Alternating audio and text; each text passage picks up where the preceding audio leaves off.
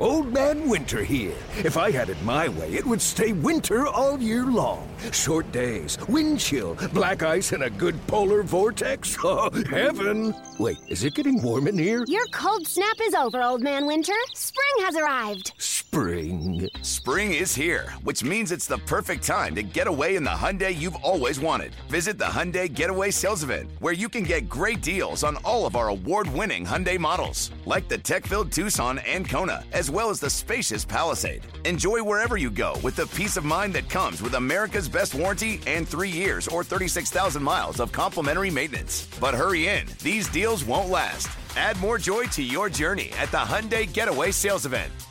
Now get 0% APR or up to 1500 bonus cash on the Hyundai Tucson. Now, during the Hyundai Getaway Sales Event. Offers end soon. Call 562 314 4603 for details.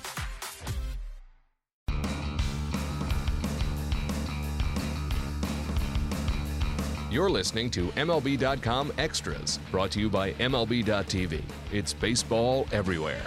Hey everyone, Tim McMaster here along with our MLB.com Blue Jays reporter Gregor Chisholm. And Gregor, obviously it's been an eventful time with the Blue Jays since we last spoke, uh, particularly over the weekend with the melee in Texas and everything that's come from that. Uh, so let's start there before we get into the series with the Rays that hasn't gone the Blue Jays' way so far through a couple of games. But uh, the brawl obviously was what it was. Um, at the end of the day, the Blue Jays come out of it uh, not injured, which is obviously important. And also, when it comes to uh, as far as uh, suspensions and, and fines, they'll survive that as well. With Jose Bautista just getting the one game, uh, Chavez getting three games. Gibbons always obviously not having your manager for three games hurts, but it's not the end of the day. Uh, once the penalties came out on Tuesday, what was the reaction of the Blue Jays overall? Well, Bautista is go- going to appeal his. He, he does think that he has a case. For the most part, I think everyone else was pretty understanding of it. Gibbons knew he was going to get something. I think he was hoping more for like the two game range instead of three. But uh, for the most part, this team knew was coming, and to a certain extent, they they caught a few lucky breaks along the way as well because uh, Kevin Pillar and, Josh Donaldson were were pretty active on the field during that altercation, and they they ended up just getting fines and not a suspension. So uh, it, it, could have been a lot worse uh, in terms of punishment from the Blue Jays end. Uh, after the actual event, I was a little surprised by the the honesty of Bautista and Gibbons post game, and I guess to a degree it was kind of refreshing, um, just kind of backing up their side. And Bautista, uh, you know, he he said what was on his mind for sure. Uh, the other side, the Rangers seemed to kind of stay away from anything controversial, but Bautista came right out and said what he felt, and that's kind of who he is, right? He's never been a guy that holds anything back. You think back to the offseason when he was talking about his contract and that kind of thing. He always tells you what's on his mind. Yeah, he really does, and, and he that was kind of vintage Bautista in that moment. It was it was a lot of honesty, and, and you know that was something that was that was referenced as well, and as a reason for uh, his one game suspension. Did reference the post game uh, comments in that release. And so, but that's just that's the way he operates. And, and Gibbons kind of the same way. I think Gibbons was was coming out and, and trying to defend his players after what had happened. And I think more than anything, uh, people inside the Jays clubhouse were were upset with the timing of, of what had happened. The fact that it was Bautista's final at bat of the series. These these two teams had, had met seven times before. Uh, this was going to be the final time this season. I, I think that was uh, one of the things that that upset people in the clubhouse the most. Yeah, they, they wait till the end, and then I thought it was interesting because it happens so late. Bautista's on first base. If the next batter pops up, who knows what happens, right? But instead, it's a ground ball, double play ball, which allows Bautista to to have the chance to go hard into second base, and and the rest is history. I mean, who knows? Uh, Chavez may have come back and, and hit Fielder the next inning, regardless of what had happened, and then you might have had the uh, the melee. But uh, certainly interesting how it how it all plays out, and you know, they're not going to see each other again this regular season, but both teams have playoff aspirations. Can you imagine what it would be like if this team, these two teams, found each other again in October?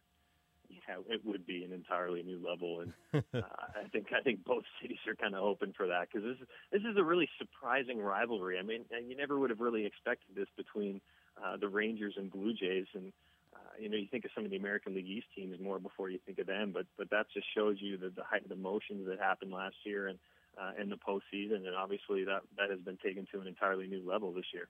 All right, moving on to to this week and the play on the field, which has had their own problems as far as the Blue Jays go, as they drop back to back games to the Rays at home, uh, and it's not just that they lost these games, Gregor, thirteen to two and twelve to two.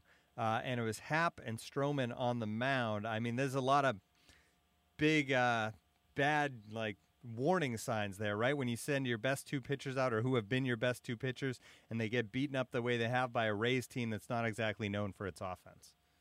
Yeah, no, exactly, and that I mean it's it was all around bad baseball in the, in the first couple of games of this series. I mean it was it was all facets of the game. The, the offense continued to struggle.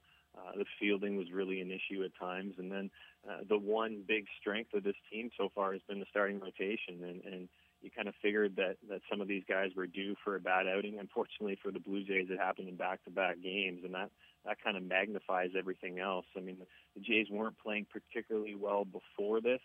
Uh, they were on an okay run, but they haven't really jumped out to that kind of lead that a lot of people thought they would in that division. And, and when you lose two games in that type of fashion, it really kind of magnifies everything else that's been going on with the team, and and probably makes it even seem that things things are a little bit worse than what than they actually are. Yeah, and Happ and Stroman each taking their first loss of the season. In this series, it felt like a big series going in, Gregor. Uh, you have two teams that, that both, I think, ha- you know, plan to contend this season. Of course, every team in the East, I think, entered the year with that thought. And both teams not off to the starts they wanted to get off to, uh, going head to head. It just felt like, while it's only mid May, this is a key series. So, how big is it for the Blue Jays to kind of dust themselves off here and not get swept by the Rays? Yeah, it's really big because the, the Jays are kind of in that precarious situation right now where their season can go in, in two different directions, and that's why I think the next couple of weeks is, is really important for this team uh, to really remain in contention. I mean, uh, this is not a team that's going to have a, a, a magical solution at the trade deadline like they did last year. Uh, they might be able to add some pieces if they start to get into contention, but it won't be anything like it was a year ago, and so that makes the dynamics of the division completely different. Uh, and then the fact that you have uh, Boston and Baltimore, you know, at the top of the division, uh, you run the risk of falling too far behind and, and finding a situation that they found themselves in in, in 2013. So, uh, you know, it really is important for them to bounce back quickly because they don't want to lose too much ground. They want to uh, remain within striking distance here over over the next couple of weeks. Last week, when we were doing the podcast, we talked about Brett Cecil and his role changing um, from being a late inning guy to being a lefty kind of specialist. And now he finds himself on the disabled list. It's a tricep strain. Obviously, he had struggled during the season. Was there any connection there? Um, was that bothering him before he went on the DL and maybe a cause of some of his struggles on the hill?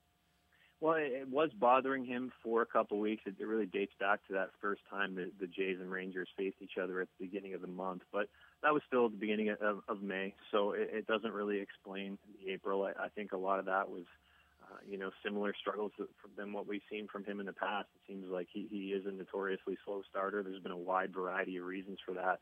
Uh, in this case, I don't think it was – uh, specifically, uh, you know, the injury, I think that probably played a bit of a role in May. It did seem like he was turning a corner in, in late April, so perhaps that uh, explains the the downward trend after that. But uh, you know, it's, it's a disappointing blow, regardless, losing him, even though he wasn't pitching in, top form, because uh, he was supposed to be a big piece of that bullpen down there, and, and they still haven't quite figured out uh, exactly how they're going to bridge the gap to, to Roberto Osuna in the ninth inning.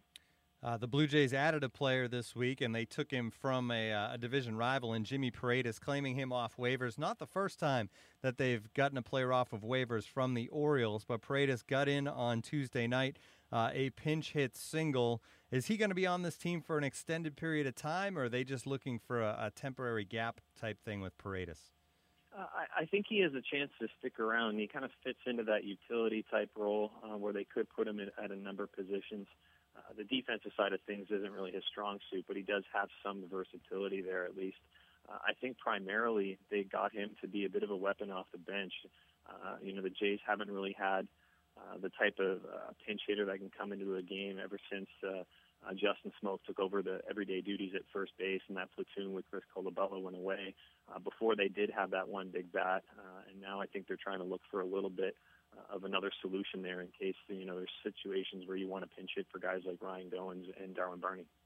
All right, finally, Gregor, I want to finish things off uh, with a tweet that you threw out there last night about the uh, the penalties. You said when nobody's happy, it usually indicates a decent middle ground has been found. If you ask me, it has, but I'll surely get ripped for that. Are, are you getting a little Twitter fatigue, Gregor?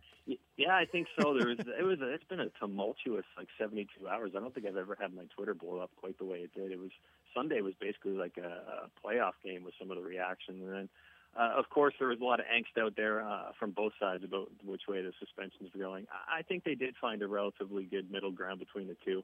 I know the Rangers are unhappy about it, the Blue Jays are unhappy about it, uh, but you know that that kind of middle goal, I think, is it was a pretty good job overall. But uh, you know, I don't think Twitter will ever let that be known. No, there's no middle ground on Twitter. Absolutely no. not. All right, great stuff as always. This has been MLB.com Extras, our Blue Jays edition. For Gregor Chisholm, I'm Tim McMaster. Tune in again next week.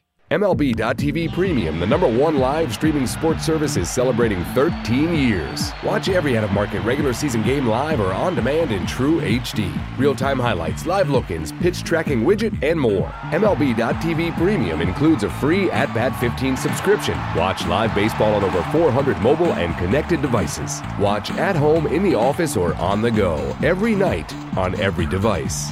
Blackout and other restrictions apply. Visit MLB.tv for details.